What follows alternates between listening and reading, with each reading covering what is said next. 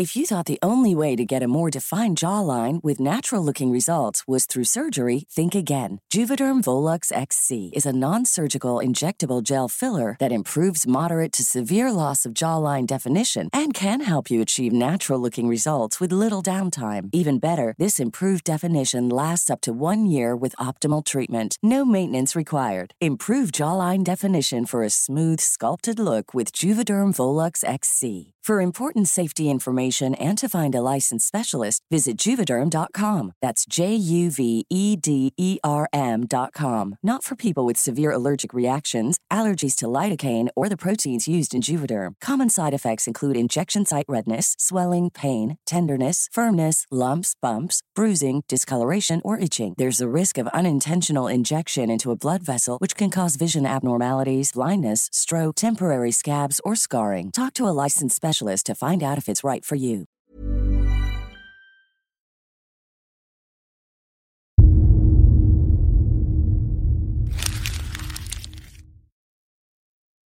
Seguirle el ritmo al país no es cosa fácil, pero en este espacio intentaremos, semana a semana y en 25 minutos, comprender juntos lo que sucede en el territorio que habitamos. Esto es Semanario Gato Pardo y yo soy Fernanda Caso.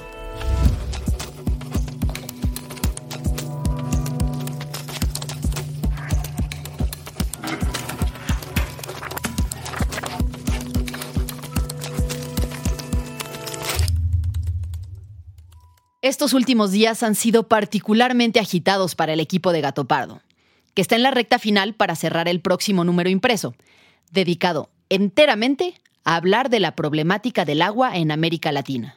A mí me está gustando muchísimo. Creo que estamos encarando un tema muy importante que es, más que el futuro del agua, es lo que está sucediendo en torno al agua, lo que sucede en el Amazonas, lo que sucede, le sucede a, los pueblos ribereños en México.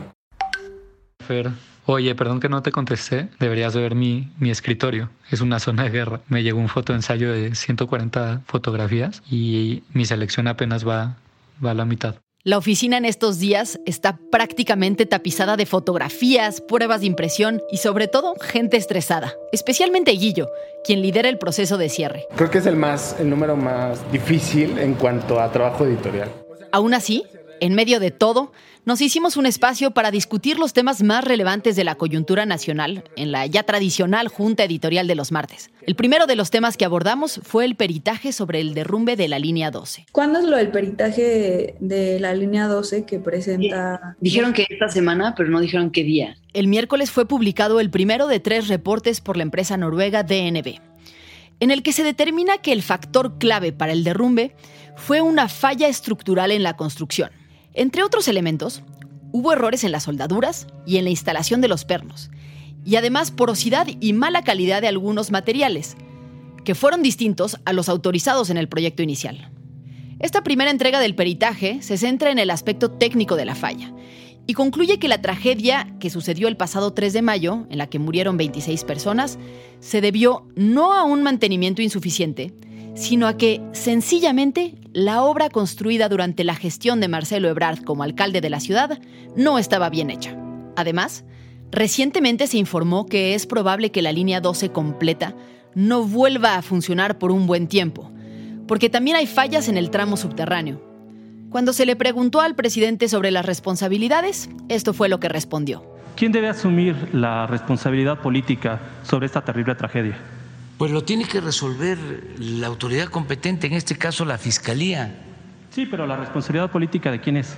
No sé, eso lo tiene que resolver la Fiscalía, porque si nos vamos a la responsabilidad política, pues yo podría decir, ¿quién era el presidente entonces?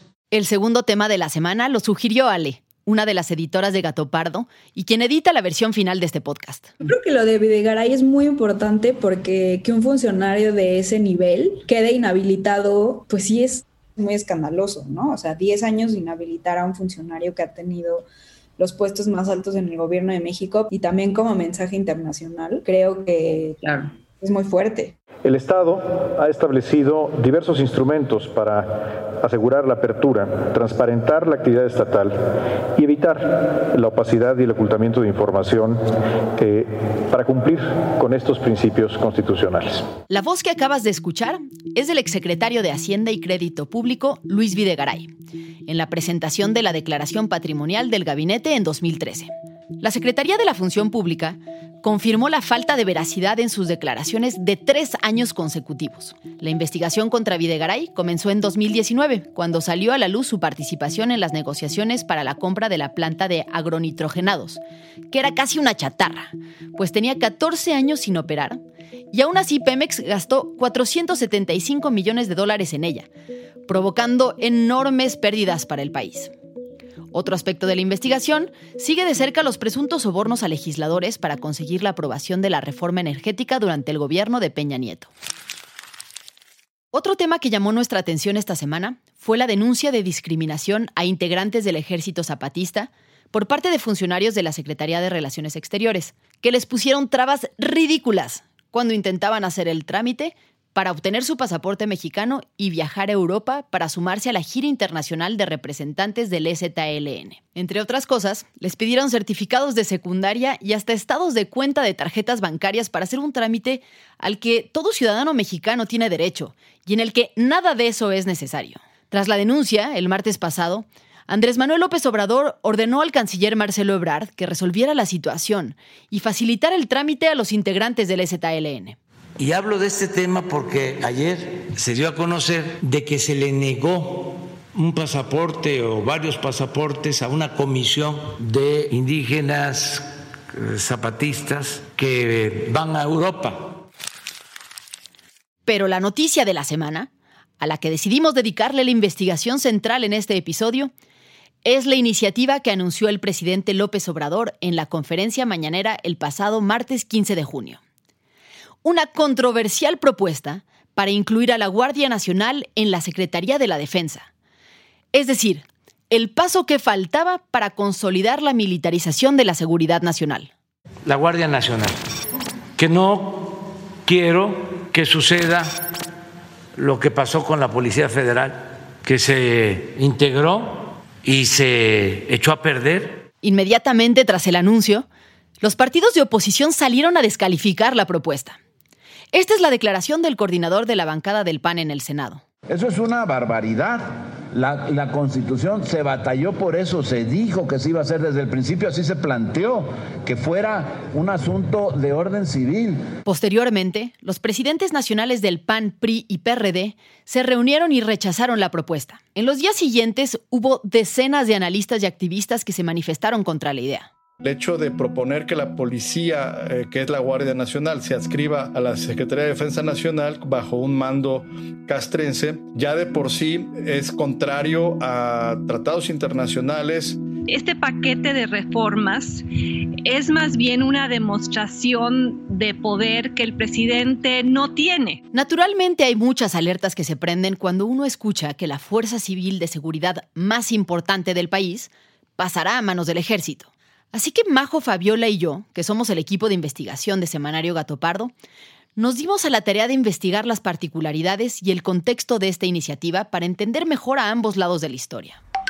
Yo creo que una persona con la que valdría muchísimo hablar es con el senador Eugenio Martínez, que es este presidente de la Comisión de la Defensa Nacional y además en su tiempo como alcalde en, en Texcoco le dejó como mucha experiencia de este tema de seguridad.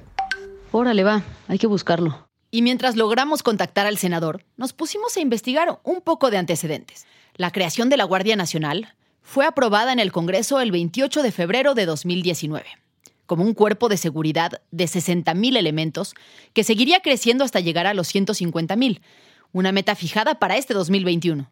Para poder crear un cuerpo como este, fue preciso, primero, desaparecer a la Policía Federal, que era entonces la principal corporación de seguridad en el país. Pero, ¿Qué es distinto entre la Guardia Nacional y la Policía Federal? ¿Se trató solo de un cambio de nombre? La respuesta es no. No se trata de una mera sustitución. Policía Federal! Policía Federal! ¡Una nueva creación venimos a formar! ¡Una nueva creación venimos a formar! Mejor conocida como Guardia Nacional! La Guardia Nacional es un cuerpo civil dentro del marco constitucional, pero en realidad es un cuerpo militar. Y esto se volvió muy claro desde que empezó a operar. En primer lugar, las filas originales de la Guardia Nacional estaban formadas por 18.000 agentes de la Policía Federal, 35.000 de la Policía Militar y 8.000 de la Policía Naval. Es decir, había más del doble de elementos con formación militar que civil. Segundo, porque los requisitos para ocupar los principales cargos de mando excluyen naturalmente a todos los miembros de la Policía Federal. Por poner un ejemplo, para ocupar la titularidad de una coordinación estatal, se requieren 20 años de experiencia en la institución de la que se provenga. Esto es imposible de cumplir para los policías, pues su institución únicamente llevaba 10 años de haberse creado. Y por si esto fuera poco, se nombró como jefe de la corporación al general Luis Rodríguez Bucio, un militar en retiro. El 24 de abril de 2020, poco más de un año después de la formación de la Guardia Nacional, su titular, Rodríguez Bucio, presentó las siguientes cifras en la conferencia mañanera. Desplegados los elementos que vienen de Policía Militar y Policía Naval, poco más de 52 mil. Lo que viene de Policía Federal, poco más de, 200, de 18 mil. Es decir, para ese momento, ya el 74% de sus miembros tenían un origen militar. Y para 2021, la Guardia Nacional alcanzó los 100.000 elementos. Un crecimiento patrocinado una vez más por las fuerzas militares y no por la Secretaría de Seguridad, de quien en teoría depende esta organización. Una de las pocas características civiles que mantiene la Guardia se debe a las negociaciones de partidos de oposición y presiones de organizaciones durante los debates en el Senado, para que la corporación se mantuviera civil en su estructura y en su funcionamiento. El secretario de Seguridad Ciudadana, Alfonso Durazo, anunció que el presidente de la República accedió a cambiar el planteamiento inicial y que la Guardia Nacional estará desde un inicio bajo mando civil. Hasta el día de hoy, la Guardia Nacional no depende oficialmente de las Secretarías de Defensa o de Marina, sino de la Secretaría de Seguridad Ciudadana. Y su titular, aunque como dijimos fue militar, al estar en retiro, para fines legales cuenta como civil. Además, ahora los miembros de la Guardia Nacional son juzgados por sus actos en tribunales civiles y no tienen acceso a las prestaciones del ejército o de la Marina. La iniciativa que propone el presidente busca cambiar esto e integrar ya formalmente la Guardia Nacional a la Sedena. Fer, ya nos aceptó el senador Higinio Martínez la entrevista. Quedó hoy a la una de la tarde. Si alguien podría defender la iniciativa sugerida por el presidente, es quizás el senador Higinio Martínez quien además de ser presidente de la Comisión de Defensa Nacional en el Senado, es también miembro de la Comisión de Marina. Ah, tú dale, yo estoy a tu orden. Quisiera preguntarle sobre la propuesta que hizo el presidente, que dijo que ya estaba preparando una iniciativa para introducir la Guardia Nacional a la Sedena. ¿Cuál es el objetivo de, de, una propuesta como esta? Y en segundo lugar, ¿los senadores de Morena están a favor de esta iniciativa? Mira, primero no, tenemos todo el alcance del planteamiento del presidente. Segundo, los senadores no hemos discutido esto. Esto que dice el senador es muy importante. Pues si bien las declaraciones del presidente ya desataron un debate nacional, lo cierto es que todavía no ha presentado ningún documento. Pero aún así, el senador apoya lo que parece que será esta propuesta de reforma. Entre los argumentos que me da están que el presidente quiere lo mejor para los ciudadanos, que a tres años de gobierno es tiempo de hacer un alto y replantear la estrategia, que los civiles ya lo intentaron estos tres años y no consiguieron reducir la inseguridad. Y finalmente, lo que parece ser el corazón de su postura. No está planteando el presidente militarizar el país ni la seguridad del país. Eso no es cierto. Lo que plantea es que la Guardia Nacional muestra pase a ser parte de los mandos del ejército con funciones distintas. El ejército tiene médicos, tiene enfermeras, tiene ingenieros civiles, tiene muchos. No necesariamente están preparados para la guerra, para resguardar al, territorio nacional, hacen otras funciones. ¿Por qué no ten y ocupa el ejército, las Fuerzas Armadas, muchos civiles en este. ¿Por qué no tener bajo su control? Es decir, lo que plantea el senador es que la Guardia Nacional se mantenga como un organismo civil y que únicamente se modifique el mando. Según lo que él dice, la ventaja de esto sería la disciplina. Yo he sido alcalde dos veces y he sido diputado local muchas veces, sé de esto, se requiere mucha disciplina que los civiles lo no tienen. Pero, ¿es este un argumento suficiente para respaldar una reforma constitucional con las enormes implicaciones que esto tendría para el futuro del país? Para hablar de esto, busqué a Lisa Sánchez, directora de la organización México Unido contra la Delincuencia, y quien lleva ya años estudiando el fenómeno de la inseguridad en México. Se conecta algo apurada. Estaba justo terminando de grabar un programa de televisión. Así son sus días, malabareando investigaciones, entrevistas y viajes de trabajo. Entramos de lleno en el tema. ¿Cuál sería el problema de pues ya reconocer esto legalmente? Si es lo que ya está sucediendo, son muchos los problemas. Uno, lo que sí sabemos es que en esta lógica de em, reactividad y de operativos permanentes contra el crimen organizado, que es como se ha sentado y se ha justificado la participación de los militares en seguridad, la violencia tiende no a disminuir, sino a estabilizarse o crecer. Lisa no solo me explica, sino que también me guía hacia fuentes de información que sustentan lo que dice. Un comparativo entre datos del INEGI e información de la Sedena del año 2000 a la fecha muestra que mientras más elementos militares desplegados hay en el país, el número de homicidios dolosos aumenta. En 2006 había alrededor de 30.000 elementos desplegados y los asesinatos por año rondaban los 20.000. En 2020, el número de elementos desplegados aumentó a 35.000 y hubo más de 35.000 asesinatos ese año. Claro que decir que los militares son la causa del aumento en la violencia sería demasiado aventurado y muy probablemente equivocado. Sin embargo, sí se puede concluir que su presencia no ha reducido la violencia. El senador Higinio Martínez dijo que la iniciativa no convertiría a los miembros de la Guardia Nacional en militares, sino que seguirían siendo policías bajo el paraguas de la Sedena. Pero en realidad, como mencionamos unos minutos antes, la mayor parte de la Guardia Nacional no tiene capacitación policial, sino militar. Así que, aunque no esté escrito en papel, es una institución que ya opera desde lo militar. Oigan, miren esta nota de Animal Político. Em, dice que con datos obtenidos a partir de solicitudes de transparencia, el reportero Arturo Ángel encuentra que 9 de cada 10 elementos de la Guardia Nacional no tienen certificación que los avala para realizar labores de policías. ¿Cómo crees? O sea que el 90% de los guardias no está certificado como policía. Exacto, y además no solo eso, de los poquitos miembros de que han sido evaluados, que son poco más de 2.000, el 55% de ellos reprobó. Es decir, como la mayoría de ellos era miembro del ejército o de la marina, para hacer labores policiales, por ley, se necesitaba una capacitación adicional, misma que por lo visto no se ha impartido, o al menos no ha tenido ningún efecto, por lo que es posible asumir que los más de 100.000 elementos de la Guardia Nacional que están desplegados en el país se conduzcan como militares y no como una policía. Me surge entonces otra pregunta que le planteo a Lisa. ¿En qué es distinto el trabajo que hace un policía que el trabajo que hace un militar frente al crimen organizado? ¿O por qué preferiríamos que lo hiciera un policía que lo haga un militar? Hay varias características, pero yo te diría que la principal es el arraigo territorial. La estrategia de utilización de Fuerzas Armadas por la propia deficiencia numérica de las Fuerzas Armadas opera moviendo los regimientos de lugar en lugar y opera también bajo el principio de que hay menos corrupción si las personas no se quedan en un regimiento o en un operativo permanente mucho tiempo. Pero las policías, las policías normalmente son personas que nacieron en la misma comunidad, que conocen el territorio, que pueden moverse en el territorio y que logran ganarse la confianza de la ciudadanía y pueden hacer una cosa que, por cierto, la Policía Federal sí hacía bien, que era la famosa inteligencia social. Lisa también me explica que el entrenamiento de policías y militares es profundamente distinto. Los militares, por un lado, están capacitados para eliminar al enemigo. Su lógica es ganar a través del uso de la fuerza, utilizando todas las herramientas a su disposición. Es decir, es una lógica de guerra. En cambio, por otro lado, los policías están capacitados para operar en un contexto de paz, donde lo que se persigue son delitos. Se buscan prevenir o, en su caso, detener a los presuntos responsables para que sean presentados ante un juez. Esta es una lógica abismalmente distinta, que prioriza que las estrategias de seguridad no cuesten vidas.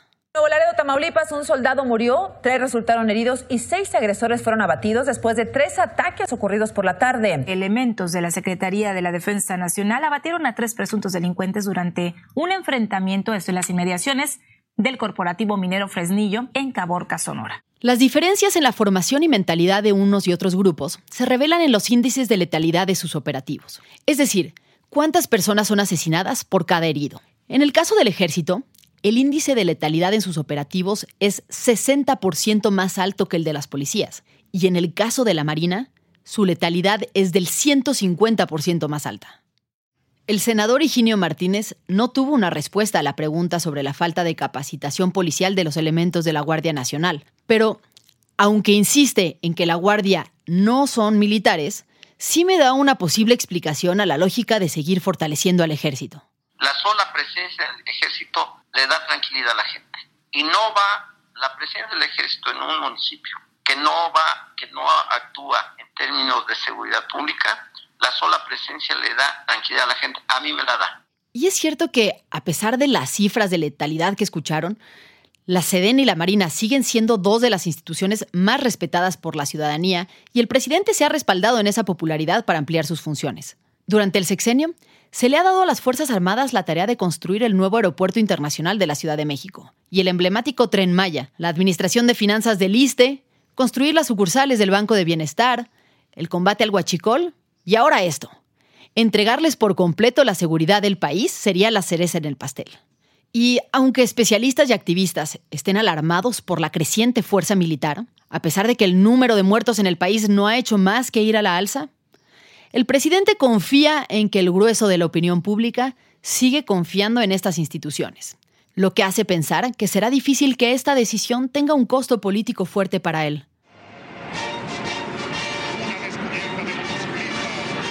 Alejandro Moreno es director de encuestas del periódico El Financiero y ha dedicado su vida a entender la opinión pública, midiendo de todo, desde preferencias electorales y aprobación del presidente, hasta si los mexicanos creíamos que Trump aceptaría la derrota electoral, o qué pensamos de la marihuana. Bueno, pues las mediciones de los cuerpos de seguridad no han sido la excepción. Lo contacté por Twitter y acordamos una entrevista para el día siguiente. Hola.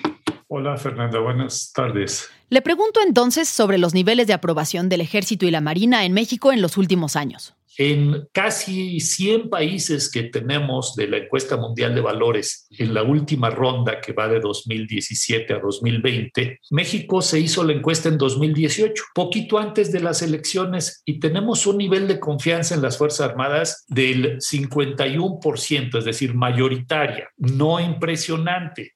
Para darte el promedio de todos los países es 69%. Sin embargo, Alejandro me aclara que, aunque los números son bajos en comparación con otros países del mundo, son muy altos en comparación con otras instituciones mexicanas. Las Fuerzas Armadas, en conjunto, son las instituciones mejor calificadas por los ciudadanos. Y además, han ido subiendo en términos de aprobación durante los últimos años. Tengo aquí una publicación de noviembre de 2019 esto es a año y medio casi de las elecciones, en donde registramos la Marina, confianza, mucha o algo de confianza en la Marina, en 69%, el Ejército 68%. Sin embargo, el escenario es distinto para la Guardia Nacional. Y la Guardia Nacional tiene una historia de deterioro muy rápida. Empezó en 74% la opinión favorable, 74% en marzo, cuando ya prácticamente se echó a andar su primer medición, estuvo en los 60 a lo largo del año del 2019 y llegó a estar en noviembre en 56%, cuando la Marina y el Ejército estaban casi en 70. Es decir, la Guardia Nacional algo pasó allí que creo que está más aunada y, ha estado mucho más ligada a la aprobación al presidente que a una imagen institucional en sí misma. En 2020 se reportó un incremento en la inseguridad de 4.3%, un aumento por cuarto año consecutivo. Y por si esto fuera poco, la Guardia Nacional cada vez es vista peor por la población. En conclusión, no le está aportando al presidente ni resultados ni popularidad, además de que es un problema dirigirla. El exsecretario de Seguridad y recientemente electo gobernador de Sonora, Alfonso Durazo, declaró esta semana que no hay ningún civil capaz de hacerlo. ¿Cuál es entonces la salida del presidente? Mandarla al ejército, como era su plan original, descrito en su libro de campaña, y en la primera iniciativa que presentó al Congreso. En su mente, la Guardia Nacional estaba pensada como una institución militar desde el principio. Pero, ¿con qué costos? Lisa, la directora de México Unido contra la Delincuencia, enlista varios de ellos. Es que sí nos encierra en un ciclo perniciosísimo y horrible de debilitamiento institucional de lo civil en lo federal, en lo estatal y en lo local. Si tú te fijas cómo ha, cómo ha funcionado la Guardia Nacional, se tragó todo el presupuesto federal de seguridad, se lo dieron a la Sedena. Entonces ahí ya no solo tienen el dinero que les brinda la Cámara de Diputados, sino que también ya pueden negociar prerrogativas de manera directa con estados y municipios. Con el cuarto problema, la salvedad de que lo pueden hacer y no lo tienen que transparentar. Ellos pueden clasificar todos esos convenios como información sensible, guardarla del ojo público 10, 15 años y nunca nos vamos a enterar cuál fue ni la eficiencia del gasto ni la efectividad de sus acciones porque no lo van a tener que declarar. Ahora, recordemos que para poder aprobar esta reforma, el presidente aún tiene que pasar por las dos cámaras y obtener ahí mayorías calificadas, lo cual no será tarea fácil. Sin embargo, el senador Higinio Martínez mantiene las esperanzas. Y bueno, pues vamos a debatir, vamos a acordar y vamos a buscar lo mejor para el país, en seguridad que nadie se meta en, cosas partidistas, es lo único que yo diría. En Gato Pardo le estaremos dando seguimiento a este tema desde nuestras distintas plataformas.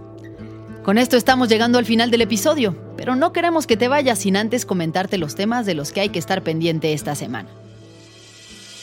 Este sábado 26 de junio a las 12 del día se llevará a cabo la marcha LGBTTIQ. Pero debido a la pandemia, este año, de nuevo, será de forma virtual. Y Gato Pardo tendrá una participación especial en ella. El evento será transmitido a través del canal de YouTube Marcha LGBT CDMX. A partir de este lunes 18 de junio, la Ciudad de México y otras siete entidades van de vuelta al semáforo amarillo.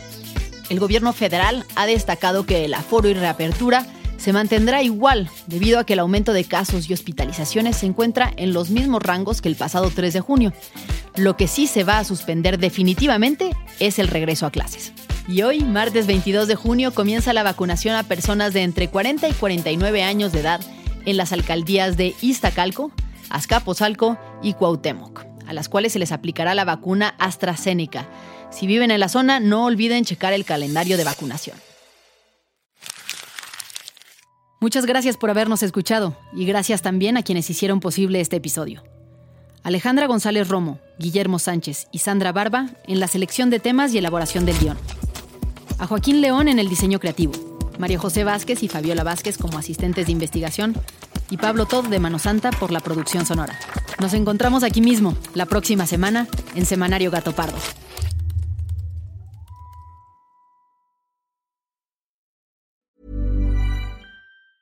If you thought the only way to get a more defined jawline with natural looking results was through surgery, think again. Juvederm Volux XC is a non surgical injectable gel filler that improves moderate to severe loss of jawline definition and can help you achieve natural looking results with little downtime. Even better, this improved definition lasts up to one year with optimal treatment. No maintenance required. Improve jawline definition for a smooth, sculpted look with Juvederm Volux XC. For important safety information and to find a licensed specialist, visit juvederm.com. That's J U V E D E R M.com. Not for people with severe allergic reactions, allergies to lidocaine, or the proteins used in Juvederm. Common side effects include injection site redness, swelling, pain, tenderness, firmness, lumps, bumps, bruising, discoloration, or itching. There's a risk of unintentional injection into a blood vessel, which can cause vision abnormalities, blindness, stroke, temporary scabs, or scarring. Talk to a licensed specialist to find out if it's right for you.